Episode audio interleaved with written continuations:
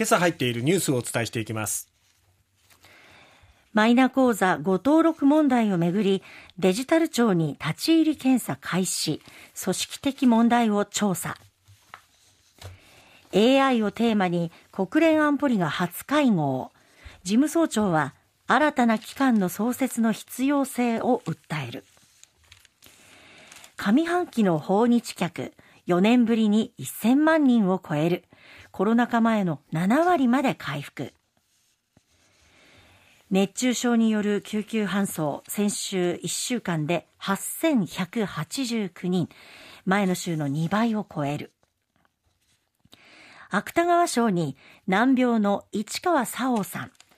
障害者と社会の距離を問う。まずはマイナ口座ご登録問題をめぐりましてデジタル庁に立ち入り検査と。いうことで読売新聞一面からです、はい、政府の個人情報保護委員会は19日昨日マイナンバーと預貯金口座を紐付ける公金受取口座のご登録問題をめぐりデジタル庁に立ち入り検査を実施しました。デジタル庁による情報管理に問題がなかったかどうかを調べるのが目的です。で、6月30日にデジタル庁からこの問題に関する報告書をこの個人情報保護委員会は受け取ったんですけれども、えー、ただやっぱり詳細な事実関係を把握するべきだと判断して今回の立ち入り検査に踏み切ったということですね。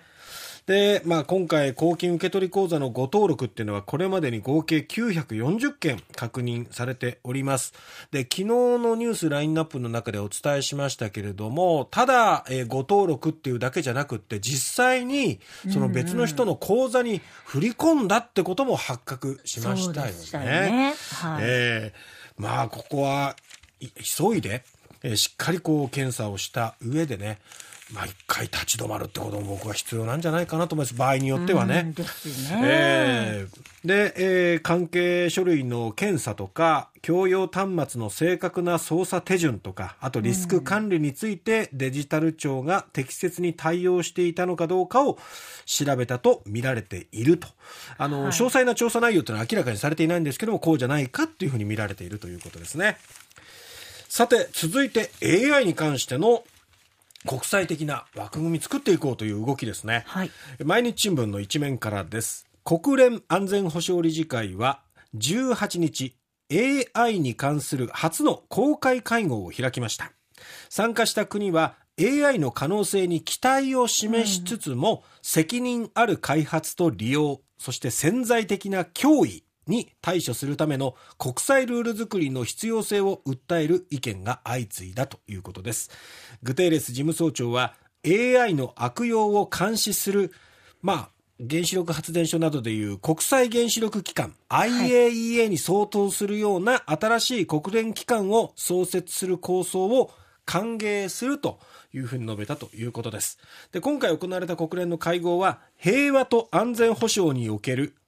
AI の恩恵とリスクというのがテーマ。うん、だからメリットとデメリット、はい、両方を考えようということなんですけども、えー、まあイギリスが議長国ということで主催して行ったということですね。で、その中にアメリカの AI 開発企業のトップですとか、うん、中国の研究者も招かれて技術レベルの現状、そして課題について話し合った発言もあったということです。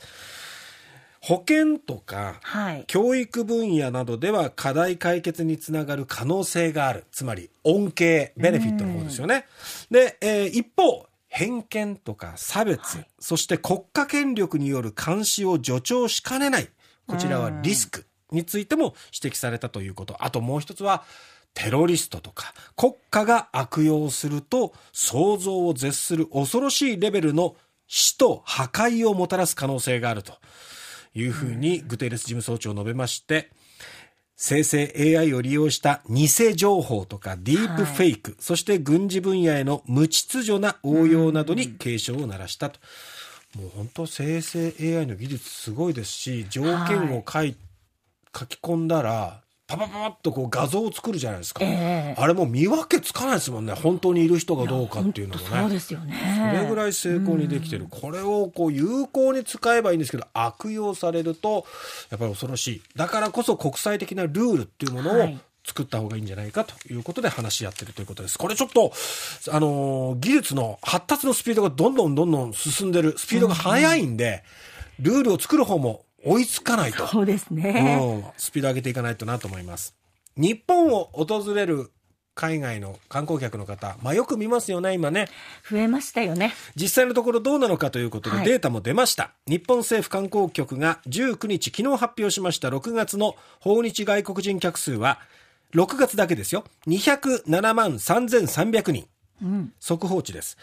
えーこれは2020年1月以来3年5ヶ月ぶりに200万人の大台を超えたと。うん。だからちょうどコロナ前ですよね。ね2020年1月ですからね。えーコロナ禍前の2019年同じ月と比べると72%の水準まで戻っていると。で、消費額も堅調な回復を続けているということですね。ただ、あの、内訳見てみると、韓国、はい台湾、アメリカ多いんですけども、やっぱり依然としてまだ中国はコロナ禍前ほど戻ってきてないということで、この数字が伸びてくると、またさらに訪日客の数は伸びていくのかなと思われます。